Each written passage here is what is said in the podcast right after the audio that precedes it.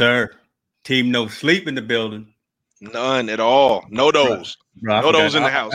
almost forgot to bring us on camera. I was I was in the back vibing to the intro again. there we go, man. There I was, we go. I forgot to bring us on camera, man. God. Yeah, God. I was I was I was hitting the That's how you no, bring it. That's sure. how you bring that energy, though, brother. What what Montell, what's happening now? It's uh what's man, Sunday? man. Sunday, man, we're doing good. It's the 17th. We're blessed again. Do another weekend, man. We're blessed to have sports again. One more game. Um, you know, blessed to have, you know, these playoffs kicking off, entertaining everybody. I'm happy, you know. Um, you know, the one downer, we, you know, we got the let them play movement in California with the high school sports. You know, big shout out to them, you know. Um, but uh, we got to keep moving, man, with the professional stuff. And as long as we stay entertained and stay focused, we're gonna be all right. Look at you. You you you just wrapped up everything right there in, in like five minutes. You you done told you done told the last show, this show, and what we doing next week. But um, Tell me, tell me something. Let, us talk about you, man. I, I, understand special day today, brother. Let's let let's give some congratulations and some happy birthday shouts out to the to the youngster in the house. Oh yeah, man. We, we yeah, my, my my my young queen, Sydney Morgan, Sydney Morgan Allen. There's her birthday today, 13. Yeah. My other little my other little queen, Alina Allen. Her birthday was last week on the 17th. And I mean on the seventh, and then my daughter's uh Jordan's birthday is coming up the first week of February, man. So all my three daughters is their birthday coming up, so I'm I'm blessed, very love blessed, it. man. Love it, love it, and uh, I like that name, George. You know that that's that was my firstborn too. So my daughter is is a Jordan. Named her after Michael. Named her yeah. after the greatest player of all time. That was, the, yep. that didn't matter. It was going to be a boy or a girl. The first one coming out was going was to be named Jordan. So that, that, it was going to be the goat, huh? Straight up, straight out the bat. First know. one naming it to go. Yeah, there yes, you go. Yeah. You Uh, let's see. Man. You off tomorrow? You know, a little holiday. Oh yeah, man. Yeah, man. Yeah, you know, yeah, man. You know, Doctor Doctor Martin Luther the, the King. Uh, yeah, Dr. King, man, in the in the in the movement and just you know the, the, the civil rights, just paying much respect to what the wave that he's paved. You know, yeah. the way he paid for us, the way he paid for us to even have stuff like this to be online to be able to speak our opinions and uh talk our talk. Exactly. Um, I just think we, I just think again, man, we we blessed I know we always want to look at the negative things and things can get better or the glass half empty, half full. Right, right now, it's time to look at it, look at it half full and you know be praised for his accomplishments he did because he paved the way for a lot of us to be able to do some things. Him and brother Malcolm, obviously, yes, you know, yes, yeah. Martin, Martin, Martin, Martin, Martin was the man. So, um, man, I wish we had more like him. You know, you know, one that's why he's a one of a kind. Yeah, so that's yeah. why we celebrate. That's why we celebrate him on the day. True. On tomorrow. That's true. I think I think each and every one of us, regardless of uh, race, religion, creed need to step up to the plate and do our own thing as well. And and, and you know, I, I surround myself with with folks that are doing that, trying to, as my old boss used to say, make a dent in the universe. Right. That's all yep. we're trying to do. So you know, and and I count you in in that in that uh, crew there, brother. You know, you're doing some big things, and you know, we we just trying to come here, entertain, enlighten, and educate. That's that's yep. one of the the mantras of what we do. Um, football is happening right now, like like we are, like you said at the beginning, pro football. Mm-hmm. I know folks right now got one eye probably on the game and one eye on us, hopefully, because there's, there's a lot of activity going on right now. But uh, I'm just I'm just gonna put it on out there because I know I know you was probably gonna tease your boy.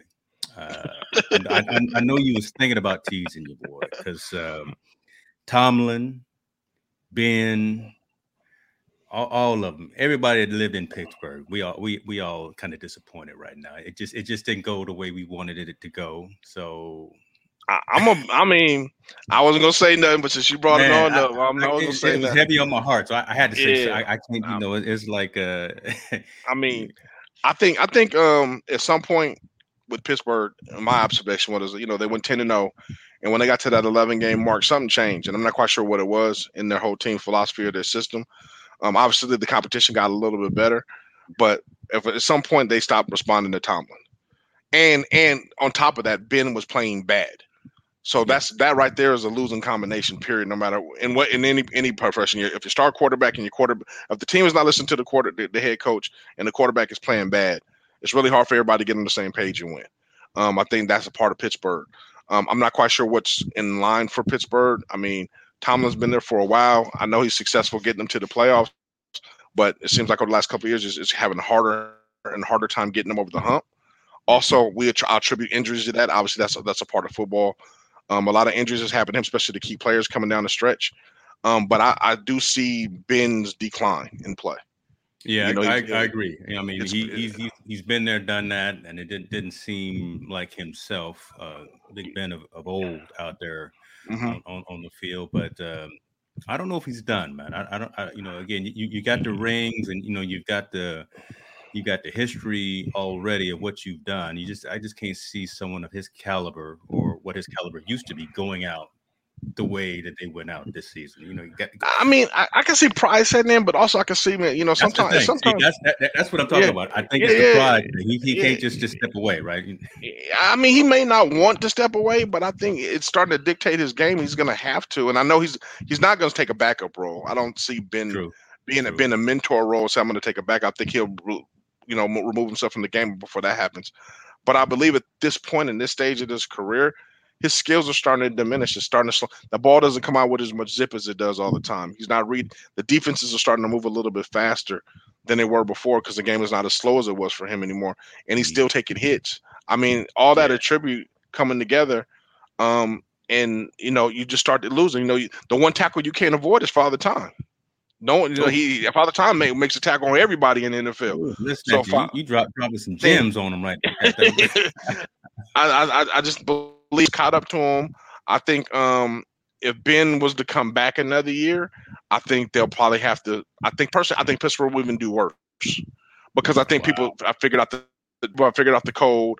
Um, if the, the running game is not working, working smooth, leave it in the Big Ben's hands. And right now, I don't think he has the confidence, nor does the team have the confidence that he will win, and pull the game out in the end. You know, before five years, six, seven years ago, Benny got the ball in the last two minutes, you're like, oh, oh, Pittsburgh gonna make a move, yeah. they can come back. I don't think that same confidence is within the team no more that he can be able to make the throw, like the plays that he could before. Let's be real, man. He has two great receivers, Juju Smith and the mm-hmm. young brother that's from uh, um out of University of Pitt. I forgot his name, um, but they are dying. Yeah, I think they're one of the best up and coming duels coming up. He has a, a, a fairly decent run game it's Ben. It's not everybody else. Everybody else is doing their job. It's Ben that's not making the right decisions at the point. So I just think he needs to take a step back, review his career to see if he really wants to come back and play, and does he want to compete. And then does Tomlin needs to make that assessment? Is he's is Ben the guy I want to be able to bring back and ready to go, or do we yeah, or, or to move forward, forward and get them a young quarterback either in the draft or acquire a young quarterback in the in, you know in the trade them take the step to go forward. Yeah, yeah, because uh, yeah, you're, you're right. Uh, you know, Juju Smith, he's not out there dancing on people's logos anymore after uh, after mm. the embarrassment. But I think you you're probably talking about Claypool, Chase Claypool. That's a bad man, right? So I think the team is yeah Claypool younger. exactly. I think a wonderful receiver younger for mm-hmm. Pittsburgh, mm. but you know who is still and Ben and Ben's ball? getting older. That's the thing. yeah, but no. So I'm gonna tell you who's still throwing that ball at a at a relatively seasoned age. That that Aaron Rodgers. He still got he still got it going. I think he's play. I, from what I saw from him the other day, I think he's playing some of the best ball that he's ever played. He's still got that little fling of being able to get that ball out there, moving quick in the pocket, uh, seeing the entire field. He's he's just got a different level of IQ about what's going on in the game. So I I, I like watching Aaron, Aaron Rodgers play. Aaron Rodgers right now is probably playing the best ball he's ever played in his career. Mm-hmm. I mm-hmm. Mean, cont- still continues to slow down for him, which is amazing. It the talent he has. Monte Adams is better. You know, in the last, he's probably he's arguably one of the best receivers playing Aaron. All of a sudden, yeah. you know, where before, you know, he wasn't even on the map. And Aaron's been able to do that throughout his career, from the guys all the way now to, to, to Mr. Adams. Um, Aaron is playing at a super high level. I don't think he's going anywhere no, he's Not, he's not, yeah, no, he's not going anywhere. He, he, he's gonna keep playing right, yeah. right there in Lambeau until he gets another ring or two. So, yeah, yeah, I don't see, I don't see, and uh, I think Pittsburgh, I think Green Bay has a good shot going to the Super Bowl this year. be honest with you, definitely, especially if you got to go through Green Bay. If you got to go through Green Bay, it's gonna be tough gonna be beat. Tough. And it's gonna be well. It's gonna be cold because they got to go back and play one more time at least. so it's gonna be cold.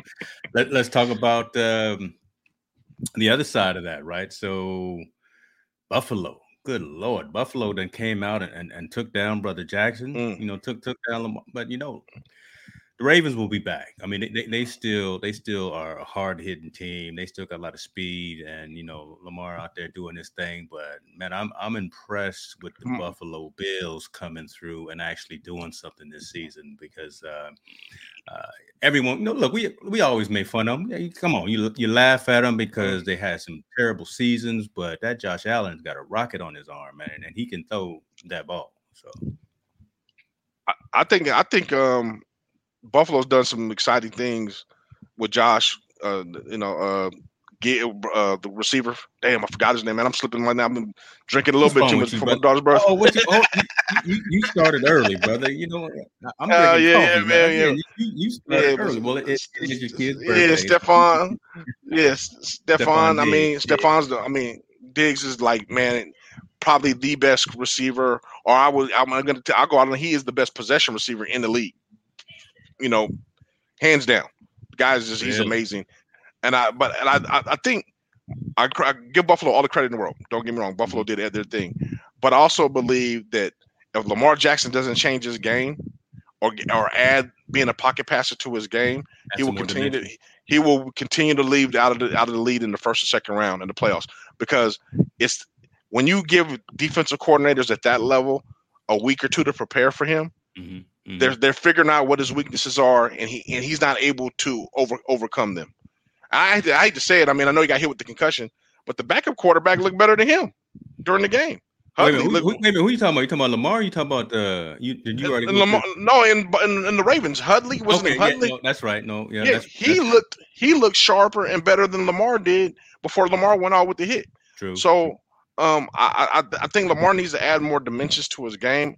I think he's the best athlete in the NFL, but he's not the best quarterback in the NFL. Uh, that's a good point. That's that, that's a good uh, differentiation there to make. Yeah, yeah. You started talking about concussions because I was thinking about your boy Mahomes. Who? who oh yeah, Mahomes, man. I mean, you know, in Mahomes, I mean, to to Kansas City's credit, Chad Henne came was able to come in the game. Yeah.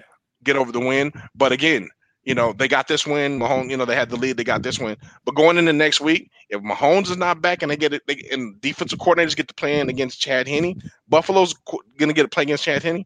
Man. I think Buffalo's Buffalo might be able to write their ticket to the Super Bowl. Um, because Chad Henne, you got to think when you're in the game, when you're in the, in that kind of level, you game plan for a certain quarterback. You game planning for what they do True. with that quarterback.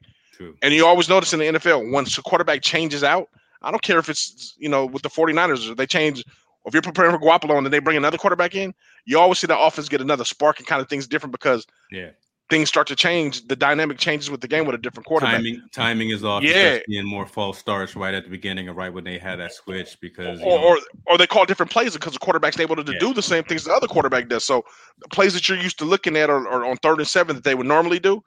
Now they got to do something different, so it throws your whole game plan off as a defense. That's true. I think I think now Buffalo has a week to play for Pat, you know plan for Chad Henne it's going to be a different game. Chad is not going to look that great like he did today. He looked great today coming in as a backup and saving the day. I'm telling you right now, our week planning, he ain't gonna look all that good. Yeah, you know, he, he, you know if he going if he has to start against the, uh, the Bills, you know, Bills Mafia coming out there. But you know, we, we do hope Mahomes is, is better. But you, you almost you almost assumed that, and I, mean, I, I, apologize to my Cleveland Browns fans. We almost kind of assumed that Kansas City was going to pull the game out today against the Browns, but mm-hmm. uh, look, May- Mayfield did his thing. He he was out there. Uh, he tried to pull another one out the hat for the for, for the Cleveland for the dog pound, but yeah, I, Cleveland Cleveland has nothing to be ashamed of. No, Cleveland no. Cleveland is that team. They're right there on the crust of, of, jumping over, and I hate to say it. I think they leap leapfrogs your boys, Pittsburgh Steelers. Now is who's going to be dominating yeah. that conference. Yeah, yeah, I you know, I, I, agree with it. I don't, I don't, I don't want to hear it though. But, uh, but they, they, you know, sometimes you don't want to hear the truth. You just, you, you just want to, tell, you know, tell me a little white lie. Yeah, I mean that, and if, if, OJ Beckham decides to come back and healthy, that adds another dimension mm-hmm. to their game. Mm-hmm. Um, the running game, they they have the best one-two punch at the running game. I think in the draft this year in the draft, they're only going to get better, adding some more elements to their defense and to their offensive line. Their tight end is is is, is all pro. I mean, Cleveland is on their own point to be there in the next. You know, I know the window's small, but they look like they're going to be competitive for the next four or five years. They should to be, be in that position to be to be able to play play at that high level. Um, yeah, I, mean, I think, and I, I, think players in place. Yeah, Yeah, I think they. I think they're ready. I think that you come to this game next year with Cleveland a little bit stronger, a little bit more, little more, you know, a little more swag on them, a little more more, more experience. We'll see. It'll be. It won't be. It won't be. Hey, you know, uh, they barely pill. I think it's gonna be like no one will be surprised if Cleveland beats them. That's that will be the that will be the the the, the, the title. They, they, they, won't, they, won't, be kind of the last stock, right? They they won't be the uh the Miami's or the or the New York Jets. They won't they won't yeah. be them. They'll they'll be they'll actually have a little little clout, especially yeah. getting this far in the season. So uh, exactly, and I think the only thing that's gonna hold them back is injuries. As long as they can stay healthy, they'll be perfectly fine. That's true. That's true. Well, right now we we tied up. It's a it's a brand new ball game, twenty to twenty. Tampa Bay Man. against New Orleans. You know, thirteen minutes forty six in the fourth. So can you imagine? I mean, this brother Tom Brady is playing at the age of what? Four, what is it? 43? I, I 43? last week he eighty five years old. I told man, you, that dude years old, man. That dude, and he and he's definitely solved the Da Vinci Code on the age thing playing in the yeah. game because he he he's. I mean, he's man. still playing at a high level. He's, he's I mean, Tom Brady, in my opinion, is probably the he's either one or two of the greatest quarterbacks to ever play in the game with his success. I know he's a system quarterback, being in Belichick's system. He had a lot of the success in, but he's showing that he can go outside it, outside and still have success at an older at an older age, yeah. and be very effective. Be very not only effective, be very very dominant, and to be able to still lead these young guys. I don't think people realize how hard it is for an older person to lead a lot of these young guys. These young guys got a lot of egos. Um, they don't like to, you know, they don't like to listen. But yeah. for some reason, they very, they really respect him and they crowd around him. And now look at them playing right now. They're one game away from being to, you know, being in the uh, NFC Championship, and two games away from being in the Super Bowl. That's true. Let me let me pivot on that a little bit because uh, statement that you just made, and, and again, you you work with the youth a lot, right? In terms mm-hmm. of uh, high school football and, and and and college football how how is that dynamic right when you when you bring in a coach you bring in someone that season and try to sit down and, and, and chop it up with these young cats you know how, mm-hmm. are, are, you seeing the the level of respect are, are they listening when when you bring in an outside resource who's been there done that who's got some hardware you know who, who mm. knows the game inside and out are, are, they are the young cats saying that no don't worry about me uh just somebody need to give me a shoe deal. Don't they don't they know me uh, already? Or you know, what's the, what's the conversation? I think i let me speak from my I'll, I'll, speak from where i came from and then i can kind of speak what i've seen. I know when i well, i had a, we had a coaching change when i was playing football mm-hmm. um and i was resistant period. I wanted my old coach back. I love my old coach um, we had a new guy come coming with a new philosophy that had a tradition of a winning record when he took over our, took over the head coaching job at Humboldt, uh, Mr. Fred Whitmire. Um, and I was very disrespectful to him. Mm. Um, I was a starter. You know what he was saying. He he, he came from a philosophy um, that was very different from the old our old coach. Our old coach was super aggressive. You know, no hose bar. We take no prisoners. He came with a different philosophy, and I just I wasn't want I didn't want to hear it. I didn't want to hear it, didn't care about hearing it. I want to continue to be dominant the way we were. And we were still successful with him. It's just I was I wasn't on the same page as him. And I look back at it and I was I was wrong, you know, 100% wrong.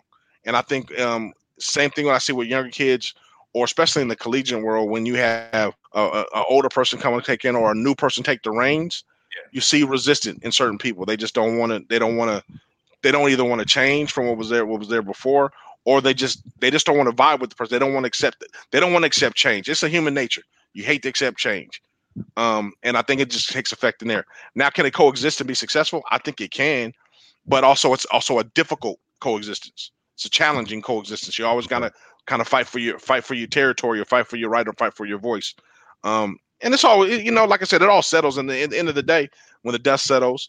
You know, winning trumps everything, especially in sports. If you're winning, People don't care. Kind of just goes every, it goes away. We'll just deal with it. We'll deal with it in the back fan. It only comes to surface when you're losing.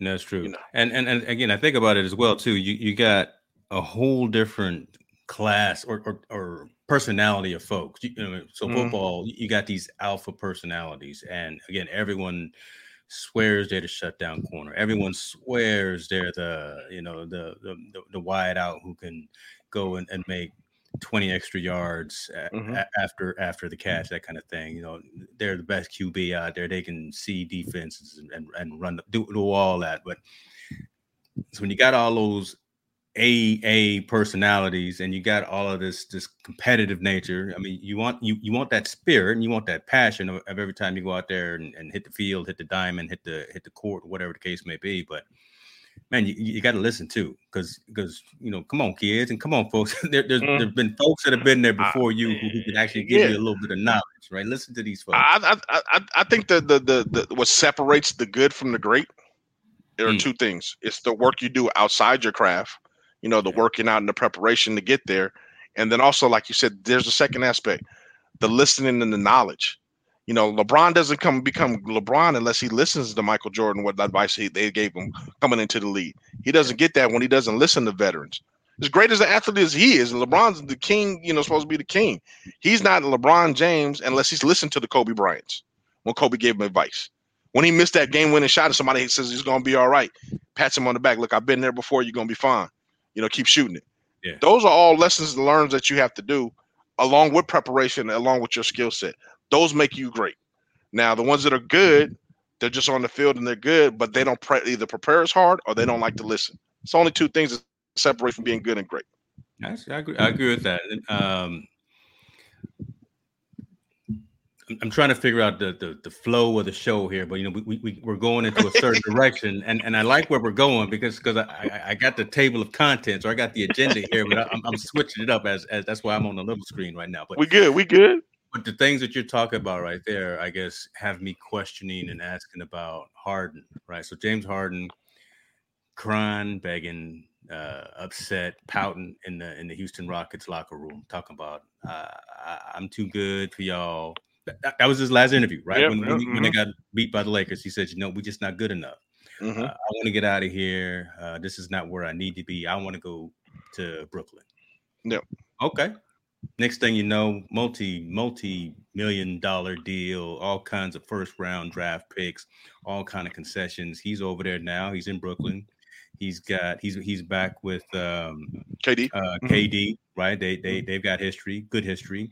Mm-hmm. And they got your boy uh, Kyrie, who, who who don't know how to stay home when it's not. Con- the, not the, the, Kanye West of the NBA. I call him the Kanye West of the NBA. Kyrie just need to sit down, man. You can't be going. I love you. I'm, i know you love your family, and I know you want to go spend time with your sister on her birthday, but you're not supposed to be going out to these parties and disobeying COVID protocol. That's why you're not yeah. playing right now. But that brother, so, he's bipolar or something. He got he got his own agenda. Like I said, he's the Kanye West of the NBA. Man, so, doesn't, you know, he doesn't. Yeah, he got he got things that he need to deal with too. Right? Yeah, but, yeah, yeah. But talk to us. Talk to us a little bit about your thoughts on that again, right? So someone like um, Harden, you know, I uh, think that got that that big ego, that big personality. You know, first thing he said when he got to Brooklyn, "I'm elite.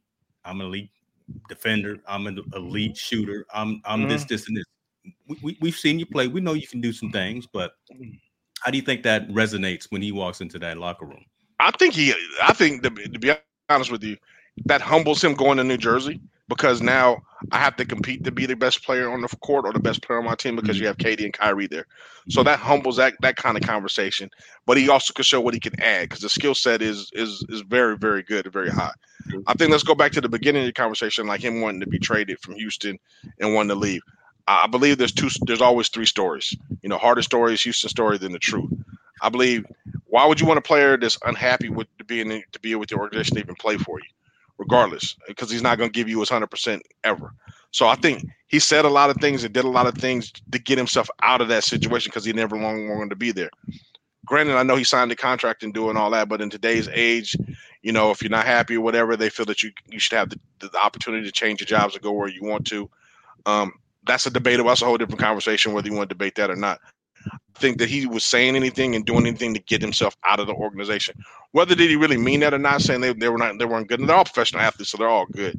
Right. I mean, I think it was just a slap in the face of Houston. And I think, it, like I said, he was going to say any comment, whatever he had to do to kind of just ease himself out of that situation and get traded. Obviously, the easiest way is to make sure make sure you're not locked in, locked in the locker room to get yourself traded, right? You can't can't coexist with the other eleven players. We need to yeah. get you out of here. Yeah, I think he he accomplished that and he got out. He's out of there now. Now him landing in New Jersey, I think, is hopefully the best situation for himself. Um, I hope he, you know, him and Durant, like you said, they do have history. Kyrie's there. They got a other lot of veterans on that team, and they got a coach with Steve Nash, a new Steve coach with Steve Nash that understands how to play in those games and be in those games to be able to give him the green light. And you, you saw his first game, thirty uh, triple double, first game yeah, out. So, so I obviously, if he's ha- I mean, it's scary to have him happy to be honest, with playing basketball. You know, because yeah, he was no, doing no, that, being unhappy. Yeah, now he's know, happy. But you, you, know, he don't like to pass too. You know, he like to he he like to do like Steph Curry and shoot from all the way behind the three point. He doesn't like to shoot at half court. But you know, we'll, we'll see how it works out. So first, yeah, that, you know, that's that's over time. Yeah, that, right. Right, right off the gate, it looks it looks good. It looks it looks real. It looks like it's going to be unstoppable combination in the East. Um, I just believe that um, I think, but Durant is going to be that that that even killed guy. I think that uh, when things get tough and he's he's struggling, Durant will pick up the slack. I think when there's a problem, Durant will be able to overcome it. And the crazy part about it, man, what's so crazy is those three those three guys and any given night can hit 50 points at will. That's, That's, the scary part where I can say, you know what, I'm, I do not really feel it tonight, man. You you you take all the shots. I'm I'm, I'm and, and, and, the crazy part, he can take all the shots and make them all and get his 50 or 60 without no problem. So I think that's a scary dynamic within that those three guys. Um, it's going to be interesting to see them play against the Milwaukee's. Um, and, and, you know, I think the Heat to get their stuff together in Boston. But right now, and I mean, even over everybody who's Lakers fans, whatever, New Jersey just bumped up. They just inched themselves up a whole nother level if everything works out between those three. I'm not, I'm not necessarily like a fan. I, I am rocking some Kobe gear tonight, though. Uh, I'm showing showing some, you know, some, love and respect for Kobe. I'm not necessarily rocking rocking Lakers for for any particular reason. I'm so, but uh, just, just hey, some. Hey, on the on the side note, on the side yeah. note, I, and I don't care who's listening. And my boys know me. I'm a official Laker hater. I can't stand the Lakers. but but but I'm not one of those guys that just don't like them because they're bandwagon. I my, I have reasonings I can't stand him because of Robert Horry, what he did to the Kings when he hit that doggone shot. Oh yeah, he, he did. Man, that, man. That, you still remember that too? Huh? Yeah, I'm gonna remember that, and I'm a hate. That's why I hate him. So anybody want to know why I'm a hater? He did one of those too yeah, when, yeah, when he hit that. He, he, did the little wave too. Cowbells so, were ringing, but he still hit that that dagger shot. Chris Webber's knocked it out, and he hit that doggone three. I've I've hated him ever since. So if y'all want to know why I'm a hater, that's why I'm a hater. I respect. I'll respect him, but I'm I hate. Horry ain't suited up in, in in ten years, and you you still carrying. Yeah, still carry that one right there, man. I'm gonna hold that one for a minute. Yeah, that was that was that was tough because that was that was the shot. That was you know there, there was never there was not gonna be any other chance for the for the Kings to, to get to, to ever level. get to the shot. Yeah, to ever and, get to the ship. And Horry hit it and, and waved at y'all. Uh, you know, God, you know, did, did the yeah. Dame Lillard just you know waved at everyone. yeah, man. Yeah, so it's all good though. That's crazy. That's crazy. So we got uh, we got a little football action. Talked a little basketball. Uh, I haven't heard too much about. they, they were having a lot of COVID issues with with the uh, with the NBA this season. I haven't heard anything really popping up special or out of the ordinary this week. But have you heard anything about you know how folks are faring and taking care of I think the COVID is still is still out there. We can't we can't dis, dismiss, be dismissive of it. Yep. Um, I think we can kind of start with the, you know, obviously high school is a whole different ball game because of the, the control. But I know college is talking about having the tournament in a bubble. So okay. all the 64, 65 teams will be in a bubble. I think between two stadiums in Indianapolis somewhere. So they'll play their games one half of the bracket to play in one stadium, another half of bracket to play another stadium, and they'll be able to bubble those guys for the whole entire NCAA tournament, which I think is beautiful. Great, great. We'll get good quality ball you know, we have the tournament. I'm hoping that we're at a point that they can have the COVID a couple of weeks before, get the get the, the vaccine, and be able to play normally where we can get fans and stuff in there a little bit more so than not. But if not, at least at least NCAA seeing they can they can take that action. Right. I think with the NBA, man, I think it's so difficult with the NBA to monitor some of those players. I mean, you got to think. You got you got guys that are 22 years old, instant millionaires, between the age of 22 and 26 year old instant millionaires, and you're asking these guys not to go out and to confine on. Now, don't get me wrong. I'm not saying you shouldn't be smart about it. I'm not saying that at all. But I'm I'm speaking also from a, a you know plus 40 guy, plus 40 yeah. 45 guy. You if I was 20 years old and I had a million dollars, I don't think you can tell me too much what I'm going to do and what I'm not going to do, going out and going to party and going to see everything. So I mean, I think the NBA needs to figure out um, a line to be able to help those guys maintain themselves because we are finding those instances where you know one player catches COVID and then they're down to only eight players playing. I think yeah, I, I, mentioned this before. Yeah, I think, but to me though, I also think they got to be smarter, and I think a lot of accountability should go go on the player. This is what I would what I would propose, and I don't know if I discussed it with you now before. I think what they should do is a rotation system. If you catch COVID while you're participating in NBA or you break protocol, you should go down to the G League and they should bring somebody up for the G League for at least ten days. Yeah, you, you mentioned that, and I was I was uh, yeah. I was I was shocked by that because I mean I think, but but in a good way because that that's an interesting proposal because I think that'll put that'll make it real for for a lot of these guys. You know, yep, you making you're making this some serious money to play this game. We ask you to do two or three little things to make sure that you're safe and your team's safe and everyone around you is mm-hmm. safe. You break those rules. Well, look, but I I I, I could take away five thousand dollars from you, but you probably got that in your wallet with you right now. So let mm-hmm. let me let me send you down two or three levels and and, and bring some more humility in in, in you. And, exactly. And, and see what it's like now, because now you know we're not playing with this. Now, now this is serious because you're no longer on CBS Sports or, or, or Fox yep. Sports. You you on uh, C-SPAN. Or, yeah, or yeah, you on PBS this week because you you you chose not to listen to us. Yeah, yeah. I don't. I think I think it'll bring some not only humility. I think you know taking away that paycheck for two weeks, Man. ten days, and letting somebody else get there, uh, get an opportunity to shine at the next level, or get an opportunity to play and get into the rotation and play. I think it, it'll be great for the NBA. I think it'll be a great lesson learned. I think it'll be great for the G League. You know, to have some players going, and I think it'd be great for everybody. And now, I, now don't get me wrong, because somebody caught it, you know, naturally, mm-hmm. that's different. You know, some, you know, they just happen to catch it going through the airport or whatever, however they get it, get it. That's something different. But I'm talking about guys that break protocol and go out and do their own thing and going to these clubs and doing all that thing, you know, slap those guys in the face, man. That way the NBA doesn't lose any games. They don't have to forfeit any games. Bring some guys from the G League, the test, the test negative. Let them get in there and play. At least the games keep going. We don't miss it. We still have our season and it keeps going. And I think that will set a precedence with kid guys like you really want to break rules and do things bad in our league. Look, we we got we have a mechanism now to shoot you down there, just like yeah. baseball does. If you do bad in baseball and they don't like what you're doing, they, take yeah. you down to the minor league. Back to back so, to double A, triple A pony. And then look, mess yeah. up one time and gone. yeah. So so why why why playing in the cactus league? You, know, you mess up one time. you ride the bus, you ride the bus for seven hours instead of catching that that, yeah, that private jet. You don't get so, that limo. God, yeah, God. so I think uh, I think if they did something like that, just to kind of like, you know what, we, you know, th- also let the players association know, hey, you know, we mean business when we tell you guys not to do X, Y, and Z. Mm-hmm. And I think if they did that, I think that'll kind of that like like I said, that'll start to show some more accountability. That'll make some of these guys mature a lot faster. And like I said, it'll give new guys opportunity to showcase their talent at the highest level. I love it, man. We'll see. We'll see. I mean, th- those are the, I think, you know, the things that all the competition committees, the rules committees will, will be talking about during the off season for, for all the sports, right? Mm-hmm. Again, just, just, trying to deal with, and, and I'm kind of tired of saying this, the new normal, but, you know, de- dealing with the, the, the, things that we got to deal with now. And I think they'll come up with creative ways keep fans safe, players safe, coach, every everyone that's in the building safe. Um, I think I even saw that they had the most players at the no, I'm sorry, the most fans at the game today. Uh, I think it was the Kansas City game, right? Then they've had all season, mm-hmm. right?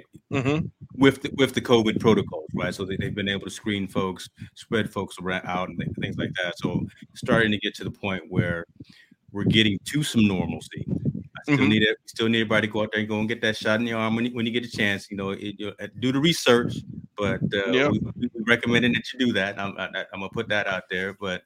Uh, once we get past that, we still need to wear the mask for a little while, but still do that. Just be safe, and, and if you choose to not listen, like you say, madam, there's got to be some consequences for folks who choose. Yeah, yeah, yeah. yeah. I, th- I, I just think, I just think we got to take, like you said, we want to get back to what we think what we deem is going to be normal, what we want to be normal, you have to follow some type of protocol and some of those actions. And like you said, every I'm gonna tell you, I think me personally, the shots, everyone's gonna have to get the shot eventually. It's gonna this is mm-hmm. something that's gonna have to be done. I told everybody I mean, last night in this house, I said everybody in this house will getting getting shot. yeah, we just gotta we we waiting a little bit to see how everything turns out, but everybody gotta get this shot. so no question, y'all getting shots when, this house. So when the shots take care and we and we, we figure we back at a, a, certain place, I think we still, like you said, we have to follow the initial protocols. We got to figure things out. We got to make sure everything works, and then I think sports will become back to normal. But before sports become back normal, man, everyday life has to become back normal. Yeah. You know, we, we still, I mean, just because we see sports and you know we applaud sports and these guys we think about, man, there's still people out there, man. Life is not normal at all. You know, the you know people that live in it that don't have access to get to these hospitals, that won't have access to get to these shots right away. They'll be the last on the totem pole um, people that got family with all this sickness. I mean, let's not forget that there's still people in these hospitals. These hospitals are at maximum capacity. We got to deal with life before we can deal with sports. That's true. You know, I mean, and we got and we got to. I mean, in California, it, just getting our kids back to school is going to be a challenge. We got to we got we got to get our kids back just going to everyday school. You know, and I, I know you know we talked about it again. Let us play. That's the big. That's a big thing. They want kids to play because of the the mental the mental health, and they want kids to get back to some type of normalcy in their life to be able to compete in sports. But again, we got to get kids just back in school in the seats, man, in front of a teacher, and, and, and feel safe. And the I, am tired of the argument. Me personally, I'm tired of the argument. Oh, kids don't get sick. They won't be sick about it. They, they're fine. It shows the research that they don't get sick. I get they won't get sick, but they can be asymptomatic. That means they can still spread it. And they since they don't get sick, doesn't mean their parents won't get sick. Doesn't mean their grandmother won't sick. Doesn't mean their uncle or auntie doesn't get sick. And if we're dealing with dealing with certain certain cultures, and I mean, you know, Latinos, Polynesians, for for example, they live with generations. A lot of them live with generations of family. They live with their grandmother in the house. They live with their aunt and uncle in the house. So, can you imagine a young man just because he wants to play football, just because you as a coach want them to go play football, is asymptomatic and comes back and spreads this to his family, and something happens? I mean, for as many as much as I and and I'm in it, man. Uh, trust me. I, my son is a senior. I want him to play football. I really would love him to have love for him to have a season, but not at the expense of somebody's life. And I'm not talking about his life. His life is going to be fine. He's he's young. He's strong. He's going to get over it. But I'm saying, what at the expense of my son come catches it and brings it home to my wife, or brings it home to his grandmother? You know, are you guys going to be shouting that same thing? Let us play at that point. You know, yeah, I, I mean, yeah, yeah, when it hits when it hits you at, at your house, right? Yes, when, when yes. it directly relates you. Because let me tell you something, and we get me and my wife get emails from my son's school multiple times a week. Mm-hmm.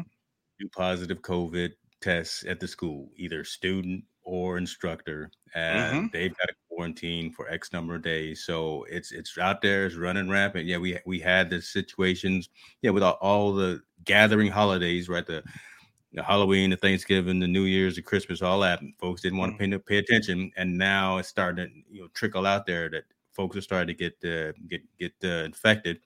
Yep. And you got different variants that are popping up, especially here in our state, right? You know, you got Mhm. you got just more aggressive strains. So, I, I agree with everything that you're saying there, man. Right? I mean, there, there Yeah, has to be some ad- adherence to some of these guidelines to make sure that we Yeah. can all get over this finish line. And, and, and you know what's funny? It's funny. It's funny because I was discussing the other day. I'm not. I, I think the cause is right. Let us play because I do believe kids should be competing in sports and be able to actually play. Mhm. But I mean, we got to also. And I understand they say they want to follow protocol, but proto- protocol right now, I don't think that's been fully figured out. Not in the team sport like football, you know, or not in not in a lot of these team sports. What is the full protocol for them to participate in a sport, especially when you travel to somewhere else? Because just because you follow protocol or you do something that you deem that is right doesn't mean the team that you're playing against has that same thing, or those same parents you're going to be around have that same thing. I do believe that needs to be definitive. Now, I will I will point the finger at CIF. Me personally, I'll point it at CIF, and I'm talking about California only. Every for out there, California, that's the California Interscholastic Fe- Fe- uh, Federation for all the sports Right. in the state. Um, I pointed to them because I think they should have took a strong stance on when sports would either happen or not happen, and quit moving the needle. I think more people are so frustrated with them moving the needle than there are with them taking a stand. If they would have took a stand and said, you know what, we are definitely going to have sports on February, you know, no matter COVID or not, we're gonna have we're gonna go with it and we'll follow protocol and we'll go we'll go strong. People will say, okay, fine, we accept that. Or if you say, you know what, we're not having any sports. Unfortunately, guys, 2021 there will be no sports, and they should have announced this a long time ago. Then people could have found themselves options to play other sports or for their kids to participate in sports, whether it be club or go out of state or something like that. Yeah. I think that's where more of the frustration sets in. Um, but I think we got to understand this this thing is real. And I had, a, and it's funny because I just had a a, a- a young man that's that's a football player at Cal that I know. He has COVID. He was like, COVID's no joke. And I'm like, wow, you got you caught it. He's like, yeah, I caught it, and I yeah, I'm going through it right now. You know, it's it's it's not it's not what people it's it's not no joke. So I don't I'm not understanding. Sometimes the high school mindset is like, or these people's mindset is like, if the NFL can't really figure it out, and they have billions of dollars, college again, multi-billion dollar industry, they can't really figure it out. High school, who's always in the red, you're telling me all of a sudden you have the answers in California to be able to figure this out and do it protocol ways where people won't get sick and we can have football. I just wish we would kind of take a step back and not just think about that portion of it. We need to think about the whole overall portion before we start really, really pushing the agenda about letting them play. Um, yeah. And don't get me wrong, and I, and I, don't want people to give me misconceptions. I do want them to play. I really do. I wish there was a way that we can get all the kids out there and play. But I also believe we need to acknowledge that there is a lot of risk in doing yes. this and making yes. this happen.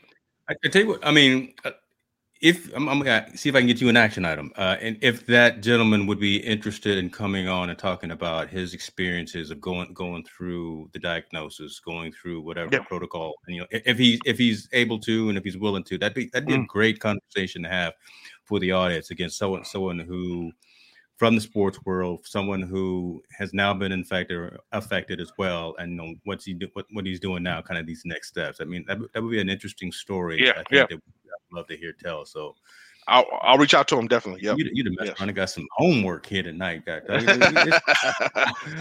nah, uh, man. I mean, it's so much going. It's so much going on in our state, man. You know, with yeah. with, with with everything, and I, you know, like I think LA is the highest uh, highest count death count now with almost a million yeah. people passing away yeah, from this not, from this disease. Not a great, that's not a great number to have. Yeah, yeah, yeah. No one wants that record, but yeah, that's, that's no one wants that record, man, and no one. And uh, I want everybody, if they can, um, they were talking, you know, the let us play matter, and I know we're going off on high school sports. Sorry, everybody, but I mean, I think the coach from uh, Crenshaw High School, you know, he had an interesting article article in the LA Times where he was saying that uh, he has a lot more to worry about than you know, let us play. Mm-hmm. And that's kind of summary of his article. He's like, I have a lot more to worry. I got to worry about, you know, my kids being to have internet to do their homework. I have to worry about food on the table for these kids. I have to worry about, you know, their parents getting sick. I got to worry about everything and all the stuff that's going on besides you know, just letting us get on the field. And I thought it was a real interesting article coming from a coach, you know, this in, uh, you know, in a fluid um, um, um, mixed cultural community saying, you know what, I want to play football, but that's like the last thing on my mind. And I think a lot, I think a lot of people are scared to speak out against the let's play movement because they don't want to be ostracized by all the coaches that want us to play. But again, he sees he sees a bigger picture.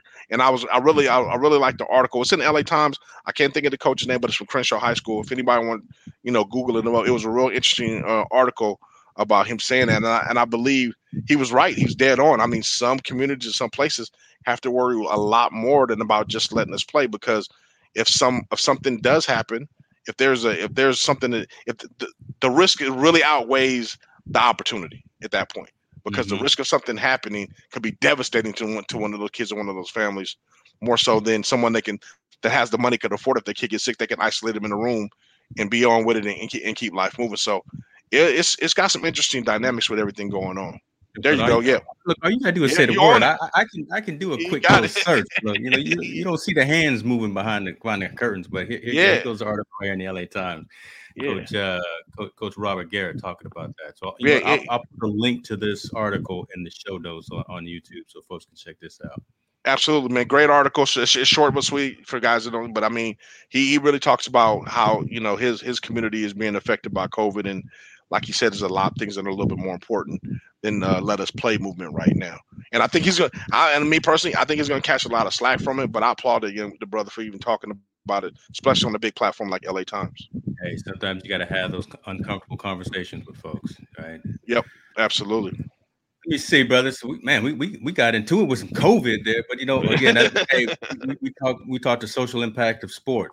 Uh, you know, yes. so yeah, yeah, we'll talk about the game. We'll talk about the sport, the the score, and everything. We'll, we'll, we'll make fun of my Steelers for for falling off this season. We'll, we'll, talk about oh my goodness, Brady is doing his thing. It's thirty to twenty right now. Uh, Man, tail end of the fourth. Um, and that might be. I mean, uh, speaking of that game, that might be. This might be Drew Brees' last game. He's talking about possibly retirement yeah, in this no, game. Steve, so. going back to that, those types of things. This this could be that swan song because you got you got you got Brees and you got Brady. I mean, how many times can these two Titans go out there and do it? It's, it's like when yeah. Peyton was out there with them, right? I mean, this this could be the last time he walks off of that off of that field. There, so, yeah, absolutely. Um, football, uh, society, politics.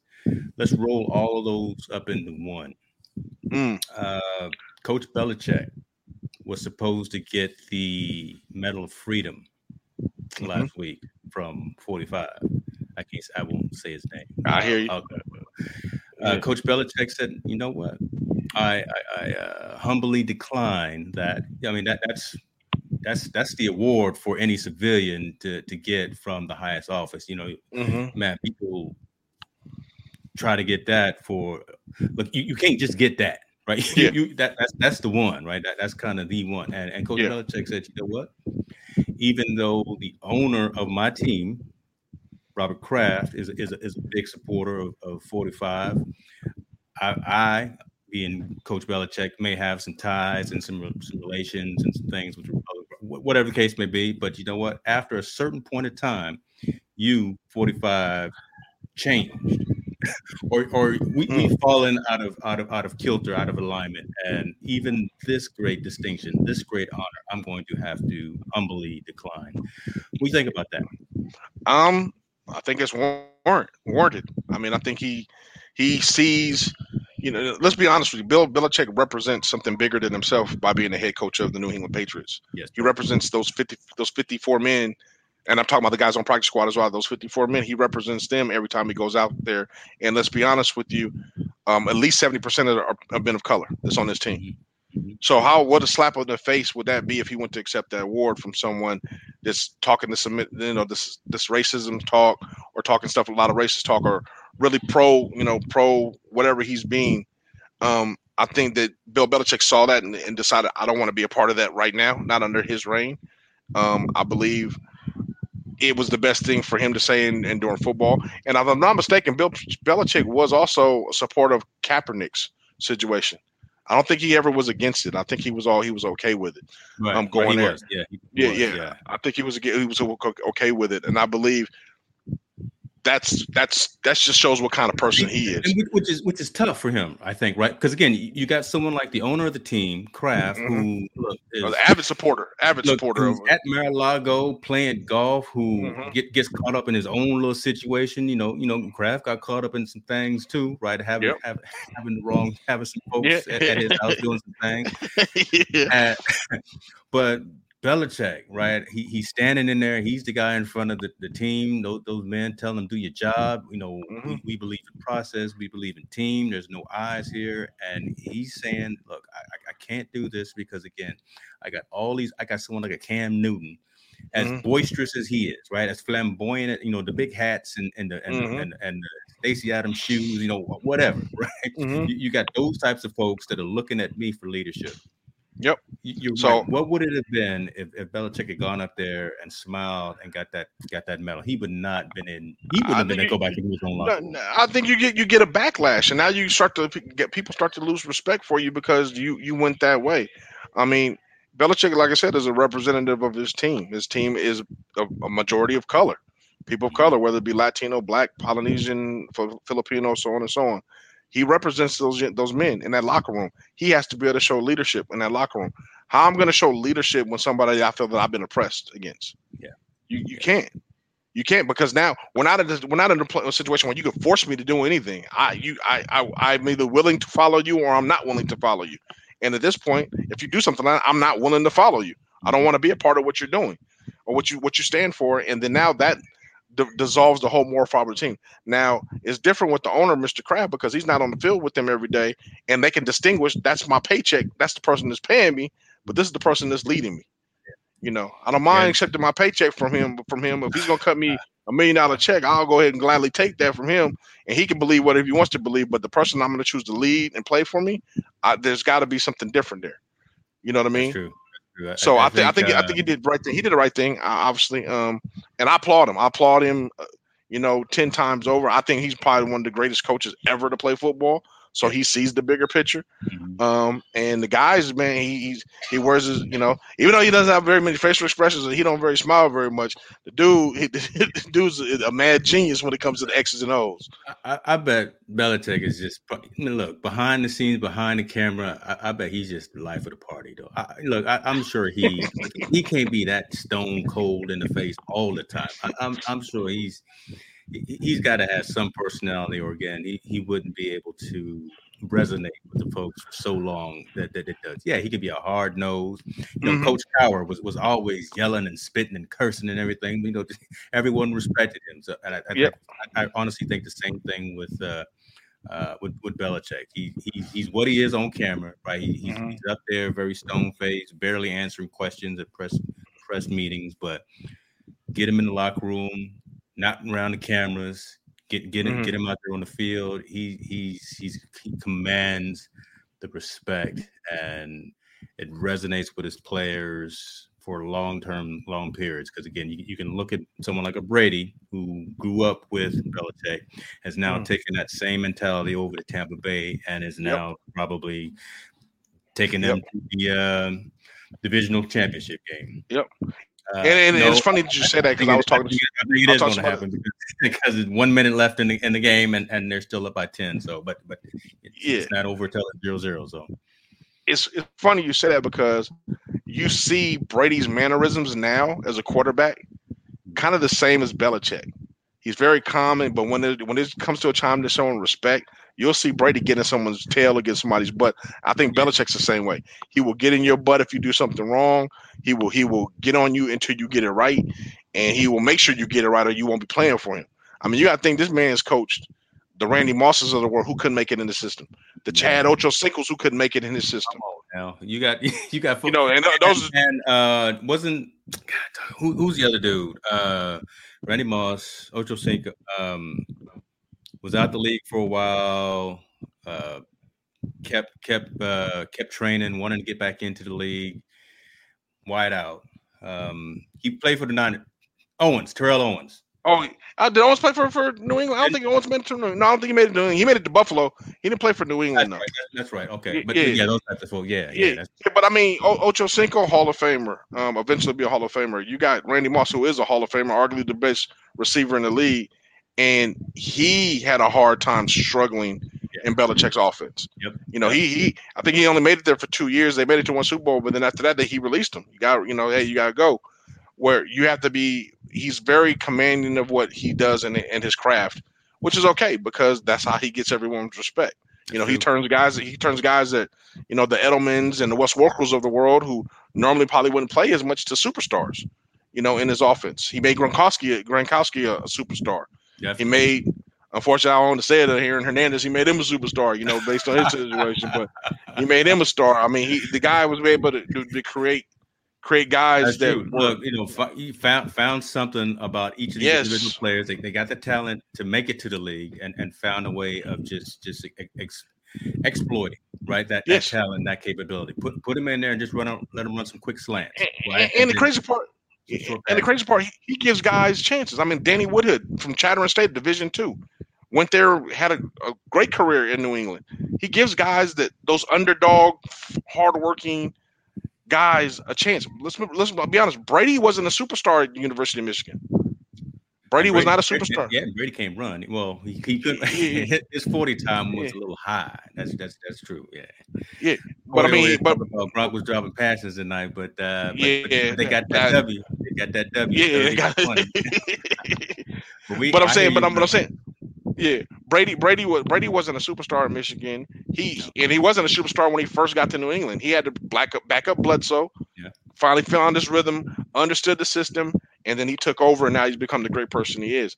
But that's all because of Belichick. Bel- Belichick believed something in him, saw something in him, gave him, you know, taught him the system, and then he just grew with him as to become, you know, one of the great, the greatest or one of the greatest quarterbacks ever to play the football, play football and and I, and I you know I think the life lesson and all that, and you know I always kind of kind of bring it back to that because again we're talking about the social impact of sports, not just the mm-hmm. sports scores mm-hmm. thing, but respect the process, res, res, respect the, the, grind of what you got to get get get done. Right, you, you've got these playbooks they're not just there for you to use them as coffee table uh, ornaments, right? I mean, sit sit there, go through go through your playbooks, understand that, look at the film, right? You, mm-hmm. you, always you always hear about these cats, especially the superstars, right? The ones that are that are, that are leading the charge, always on on the grind. They, they, are in the gym early.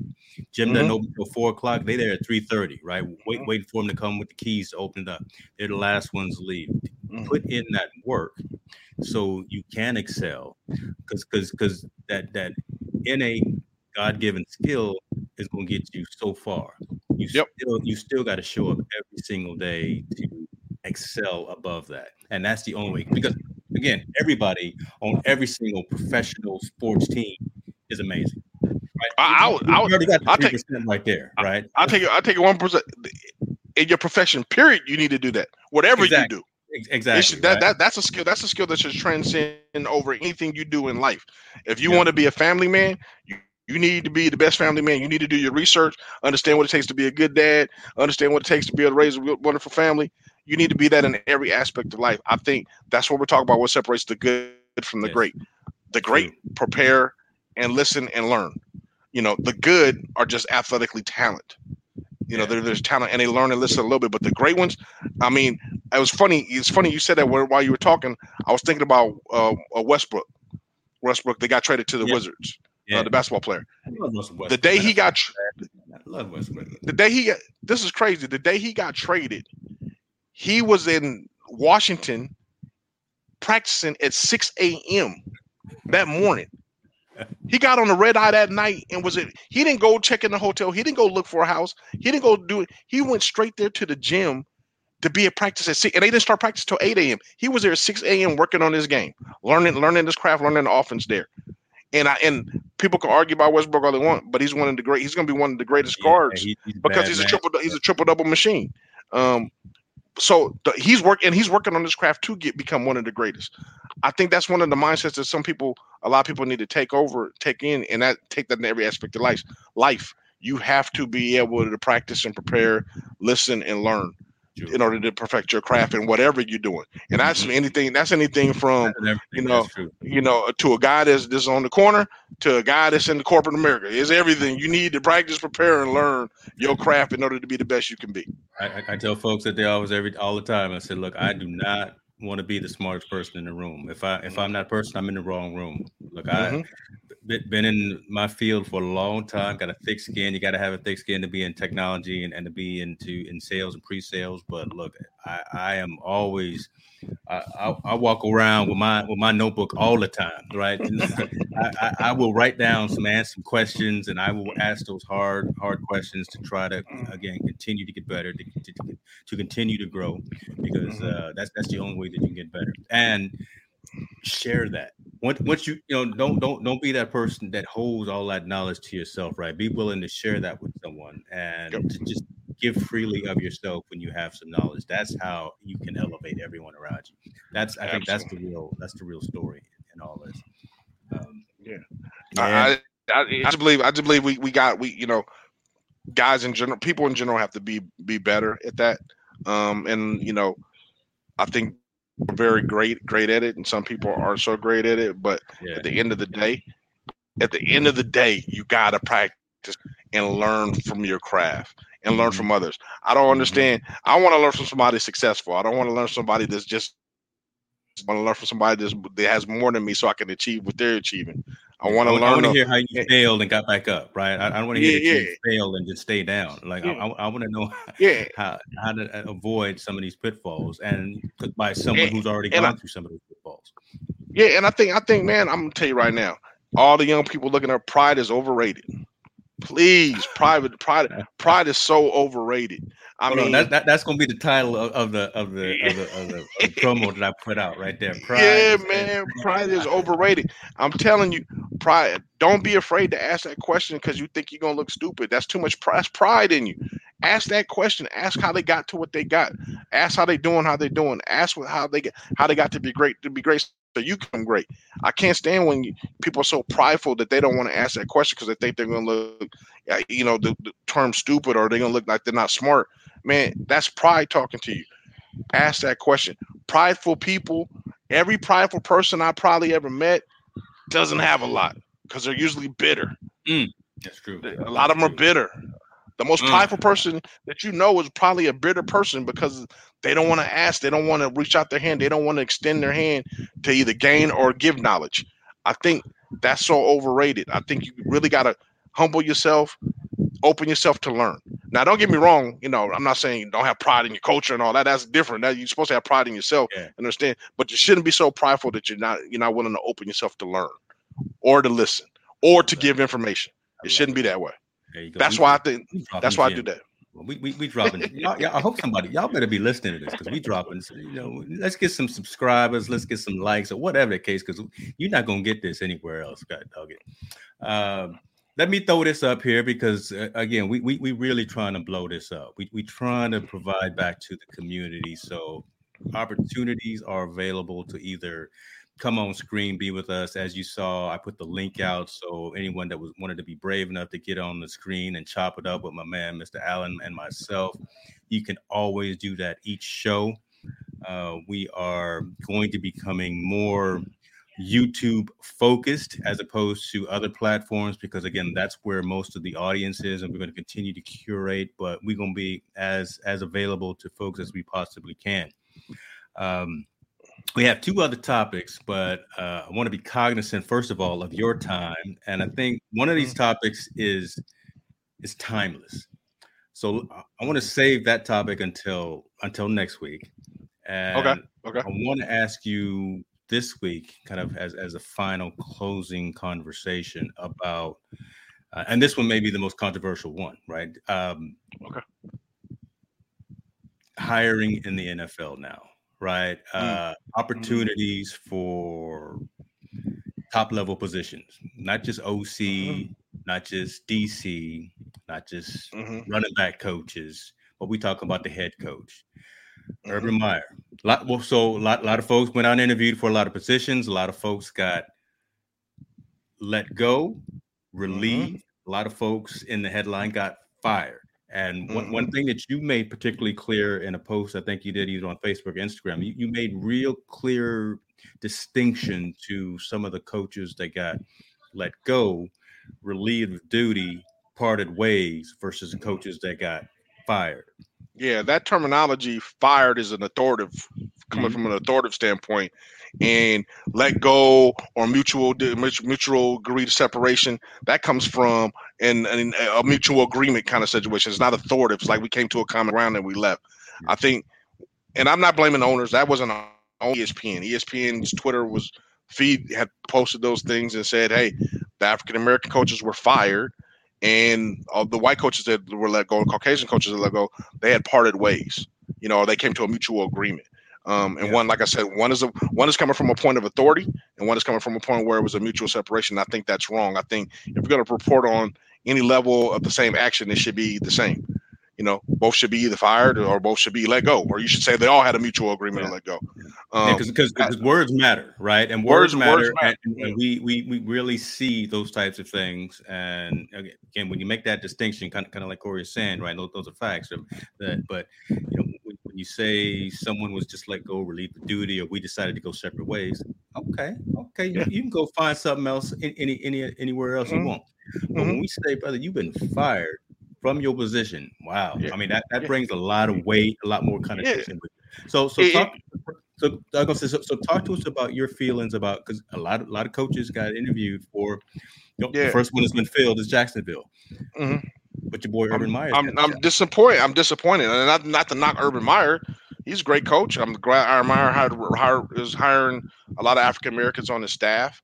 Um, but Eric Bieniemy, to me, obviously is probably the most qualified person for a head coaching job in NFL, and then Byron Leftwich comes right after him. And neither one of these guys seem to be getting going to get hired for any one of the positions. Um, I think the NFL, in my in my opinion, we, we can work for them, we can do everything for them, but they don't want us to lead their teams. Just like we don't have any we don't have any black owners in the NFL. Um, they don't want us to be a part of that for whatever reason. Um, I think that's going to change over time. I do because we, we, we're slowly but cracking. We're now we have a black GM at, at Detroit, and they're starting to they're starting to recognize that there's things there. But I mean, there's things in other co- other uh, you know all races and all that. I believe, and I truly believe, you should hire who's the best qualified candidate for your job, especially if you don't you hire who you feel is the best qualified. But I find it very hard to believe that the the the interim coach uh, Raheem that was in Atlanta is not qualified after he Atlanta you know after he took over the job they at least went 500 with limited skills. You can't tell me Eric Bieniemy who's probably going to either go who's went to a Super Bowl and might have a chance to go back to back Super Bowl when I have an opportunity to get a head coaching job. Uh, Byron Leftwich, who's been a great offensive coordinator, is not going to get a chance to get get a, get a head coaching job. I don't know why our job jobs when it comes to us are so limited, and they give these other jobs that have been historically bad or guy or, or Caucasian coaches that haven't proven to win all these other opportunities. I love the 49ers defensive coordinator. I'm glad he's a Muslim, and I'm glad he got the head coaching job at the Jets. Um, I think that's a great mm-hmm. hire, mm-hmm. and I, I, thought that was a great hire. But again, I don't. I'm not understanding why Bieniemy and those guys weren't considered for that job. Um, and I'm not in the boardroom. I don't know. You know, I don't know all the ins and outs. I'm not going. to I'm looking at it from the outside in. It could be more to it that I'm missing, but it doesn't seem that way. And that trickles all the way down to, to college and high school as well. Yeah. In college, there's not a lot of African American head coaches. It's it's not. You got some HBCUs and you the power in the power fives. It's very few. a matter of fact, there may be only like two or three, and that's amazing to me. Like we have all these athletes that you're coaching that are African American and Polynesian and Latino and so on and so on. But yet we can you won't allow us to lead lead them in battle going on the field. And I, I don't want to use that terminology for war people, but I mean going in to compete. Um, I don't understand. And it trickles down to high school. I don't know about where uh, other communities, but if you look at the grander scale, inner city schools may hire some African American coaches and, Latino coaches and Polynesian coaches, but you go out the greater stream of places, most of those head coaches are white, even in the high school realm. So I'm not. It, it's something. It's something that's really there, and it's not. It's not. It, it is systematic, Corey. It's systematic, and I don't know. I, I'm. I don't have the answers how to break it. I don't. Yeah. I really don't. I don't know how to break it. I don't know how to crack it. I don't even know how to make them see something different. Um, except if if we start to see something different and talk about it more. So I, I do believe there needs to be That's more. Right. Yeah, yeah, open conversation about yeah. it definitely, and, and, address the elephant in the room. We can't, we got to quit ducking the elephant in the room and say something about it. I do believe they're doing more so in the NFL now, saying it. But I mean, I don't know if you noticed it, but I've noticed it. Eric Bieniemy's talks have died down. He was the hottest thing going in probably week week twelve. Everybody, he's going to be the next head coach. Next head coach. All of a sudden, it's gone away. Mm-hmm, mm-hmm. Here we here. What do you say? What is it? Go with the Here we go with the government. Yeah. I ain't saying government, man, but I'm just saying. You know what I'm saying, Corey. I'm just saying. At, the end of the day, though, I, I think yeah. you're right. You, you, talk about the fact that you know how do we uh, make these conversations known, and that is by having these conversations, by having these awkward, you know, kind of kind of uh, uh, uncomfortable types of conversations. Yeah, like you mentioned, we're not in those rooms, but perception carries a lot of weight, right? Because what we see is again, yeah, we, we can be out there running and sweating and, and and doing all of the things on the field, on the court, on the pitch, on the diamond, wherever the case may be, but we can't be the one call, draw, drawing up the plays. We can't be the one leading the team from a head coaching position or from manager position or even from like like, like an ownership position. Mm-hmm. Why is that? We, that dialogue does need to happen, and that needs to be that needs to be uh, a, a focused conversation. What I do like, so it, it's happening in bits and pieces. Like what I do like is what like the uh, Florida Marlins did. Derek Jeter brought in Kim Ng. She's the GM. Mm-hmm. Woman, minority, GM for Major League Baseball team. Mm-hmm. Those kinds of things hopefully will have a domino effect in some of these other major sports. Yeah, yeah, we've seen some uh, some, some some great strides in in coordinators and assistant coaches and like the NBA. Pop's got a assistant coach that that took over for a Woman, couple yeah, weeks mm-hmm. ago when he when he got ejected. That's a good move. I mean, I mean, mm-hmm. not that he got ejected from the from the from the game, but the, fact that you know, you know, he's got someone on on his squad that can take over.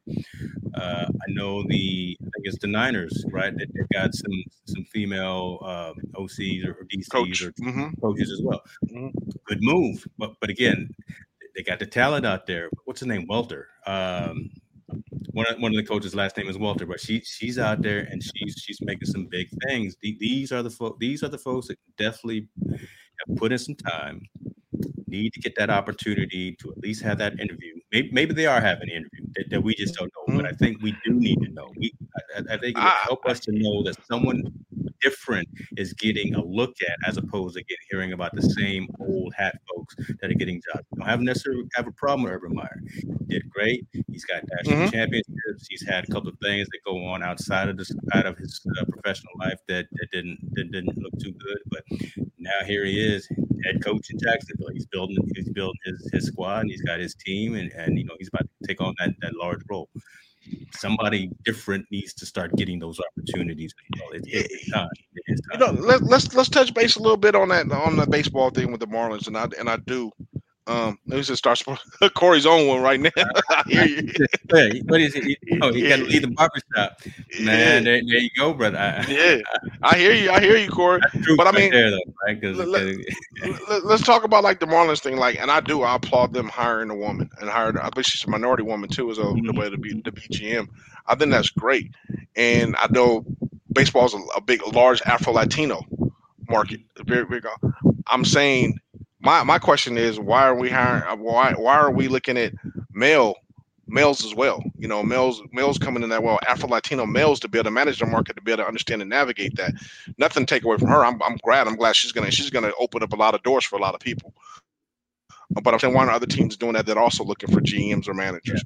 Yeah. no, and, and, going with other going with other sports. I mean, I'm, I'm I'm so happy for women making a stride, but when is when are we as African American males going to be able to get the same opportunity to run the same race and make those strides as well? Because let's be perfectly honest, you know, hiring hiring the woman, and I applaud you. And I'm not I'm, that that just kills two birds two birds with one stone when it comes to the gender as well as the as well as the minority buckets on their on their checklist. You know, and then it, it, yeah, it, does it does it it, it, you know. it, does in in in reality, but I I, I think Jeter, being the owner, Derek Jeter, I, mm-hmm. I, I think he's. I think, I think he's, he's forward thinking. Yeah, yeah, I think he's forward thinking. I agree. I, think he's looking at having kind of token members on his staff. I think he's actually looking for the right person. So, but I, I agree with you, right? Yeah, it, it yeah. kind of fills two check boxes by having. Yeah, yeah. yeah. So, so that high level position. But I, I, think this was done for the right reason, though. No, no, no. I, I, I think she's like I said. I think she's going to open major doors for a lot of people. Mm-hmm. I think she's going to do some amazing things. I think she's going to be able to build a team. But I'm, I'm asking when are you know Latino coaches going to get an opportunity? When are black coaches? When are Asian coaches? When are all of us going to get the same chance to run that same race and get in? Because as she's breaking barriers, but I think we should have been broke those barriers a long time ago. Yeah. Me, in my, my personal opinion, I think we should have been, you know, in in a, in an ownership position, or we should have been able to been in those head coaches positions a long time ago, and we're not getting those getting those same chances or opportunities or accolades. And as far as the women in the NFL, I applaud them. I, and I know one of them. I know the one that coaches in Tampa Bay. She's awesome. She knows her X's and. She's on top of her stuff like no other. She's a very passionate about football, and she's she's just she's no she knows her she knows her stuff. And I think that's great. I think all those doors should be open for everybody. It shouldn't be just you know, it shouldn't be one concentration. I think right now the hot ticket is concentrating on women and, and, and, putting them in those positions, and I and I applaud that. But I mean, we got to figure out where where can we get in that same line as well to have the same opportunities. Not necessarily maybe get the job, but definitely have the opportunities to be able to interview and fill those roles as well and show mm-hmm. how good we are in in those same positions. Um, and it's gonna. I think it's gonna come. Like I said, man, I think the discussions are being there. They're, they're talking about it. It's moving at a snail pace. You know, it's moving at a snail pace. But I just can't believe. Back to the NFL, I just can't believe that Byron Leftwich and Eric Bieniemy, guys that gave their body, their soul, everything they've been able to do. You're right. Basketball is the number one sport for inclusion. Yeah, you damn right on that one. They're they're them in baseball. Baseball's doing a pretty good job too, but base, basketball's number one. But I can't believe uh, back to Byron Leftwich and Eric Bieniemy, who played this sport professionally, who's been coaching in the leagues all these years, who's done everything, gave blood, sweat, and tears into these organizations in the in the, in the game, and they're not able to give an opportunity to become a head coach. Yeah. You know, tenure is one thing, but you can't believe in tenure because the Rams coach is what 30, 30 some odd years old. He never played it before. Uh-oh. He's a head coach. You, you, you know, messing with McVay now. Got, got. Yeah, I'm just I'm not, not not not no knock on him, but you know what I'm saying? Don't give me that no, tenure argument. Yeah, I, don't give me that tenure argument yeah. or somebody that has to be in the lead to do it.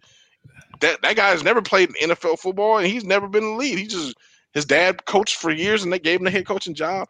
He's a great coach at doing this thing, but I'm saying don't slap me with a tenure when you do something like that. Don't don't give me all these other excuses when you make exceptions for other people to do it, but you don't you won't even give us an opportunity to knock down the door or open the door in order to do it. And I think that's just a that's just another a black eye on the NFL. It is, man. Since they dropped the ball on the Kaepernick thing, we've been seeing time after time how they just keep dropping the ball when it comes to race issues, racial discrimination issues, or issues that pertain to people of color. They just keep dropping the ball one after the other. That's, and we and we keep supporting and we keep supporting it. Unfortunately, you know, people yeah, and, and, and, I think Tallboy who who, who made made a mention. Corey said, yeah, you know, make, make sure you put some some props on my name there because you know he said, uh, you know, don't don't call him by his government name, but okay, we gonna we do we can call him Tallboy. Oh, Tall Tallboy, I got you. I forgot that was Tallboy, man. That's yeah, my man. I'm sorry about that, bro. I couldn't notice in the picture. Yeah, yeah, there you go. All right, Tallboy. Let's have that discussion because we we had a conversation roundtable with athletes already, right? Talking mm-hmm. about kind of the struggles of being an athlete coming up in the league, and then especially the struggles of being kind of a uh, of a minority athlete coming up in the league, going from amateur to, to professional. But let's find a way to kind of segment this first, right? Get coaches, coordinators, trainers, whatever. Let's let's maybe start at the high school level or the amateur level and have that dialogue here on here and then kind of elevate that to mm. semi-pro and then pro and, and really get their perspective in this forum.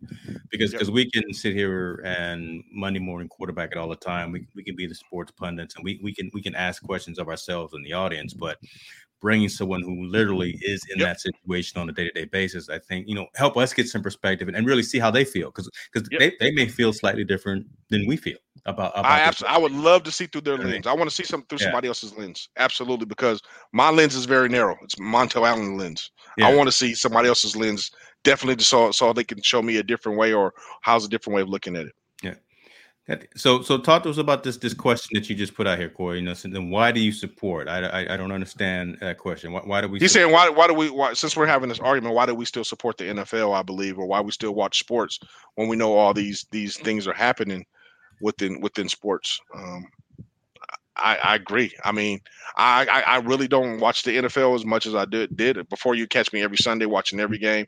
I don't watch as much. I don't. And my fault. I haven't completely boycotted Colin Kaepernick was going through his thing.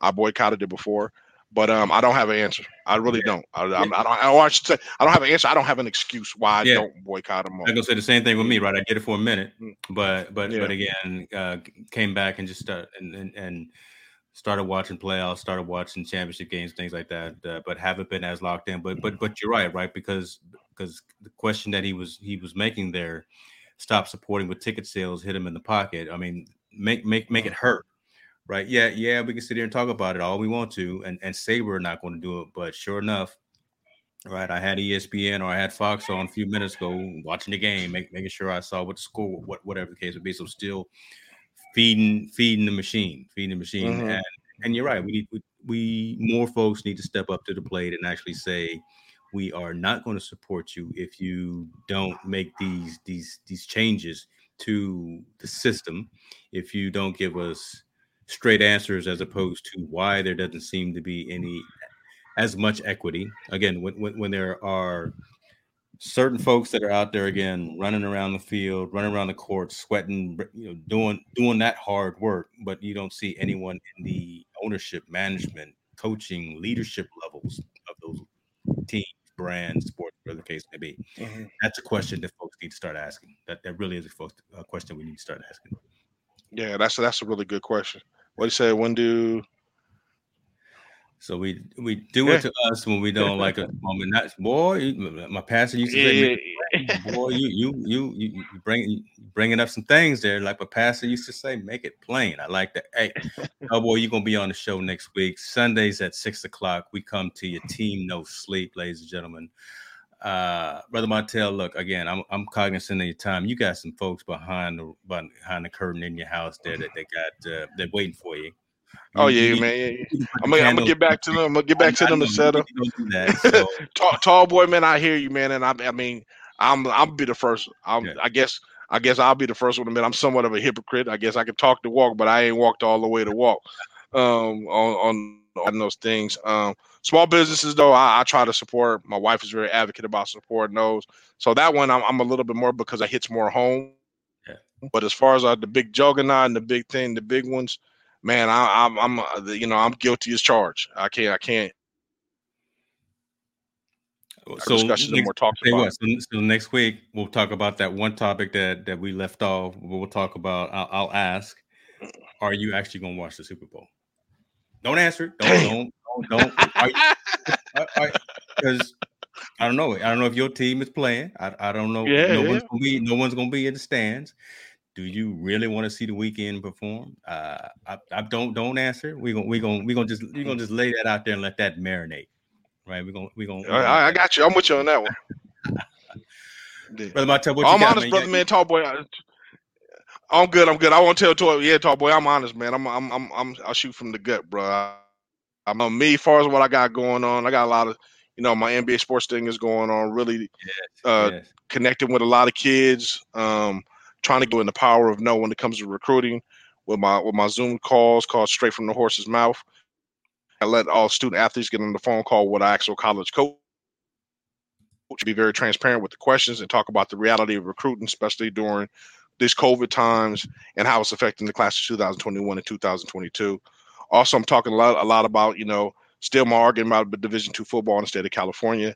Um, I do believe it still needs to be able to come back because there's just you know they're cutting off a lot of opportunities for for a lot of people by taking it away. I'm not quite sure what other states are able to have it and we're not able to have it.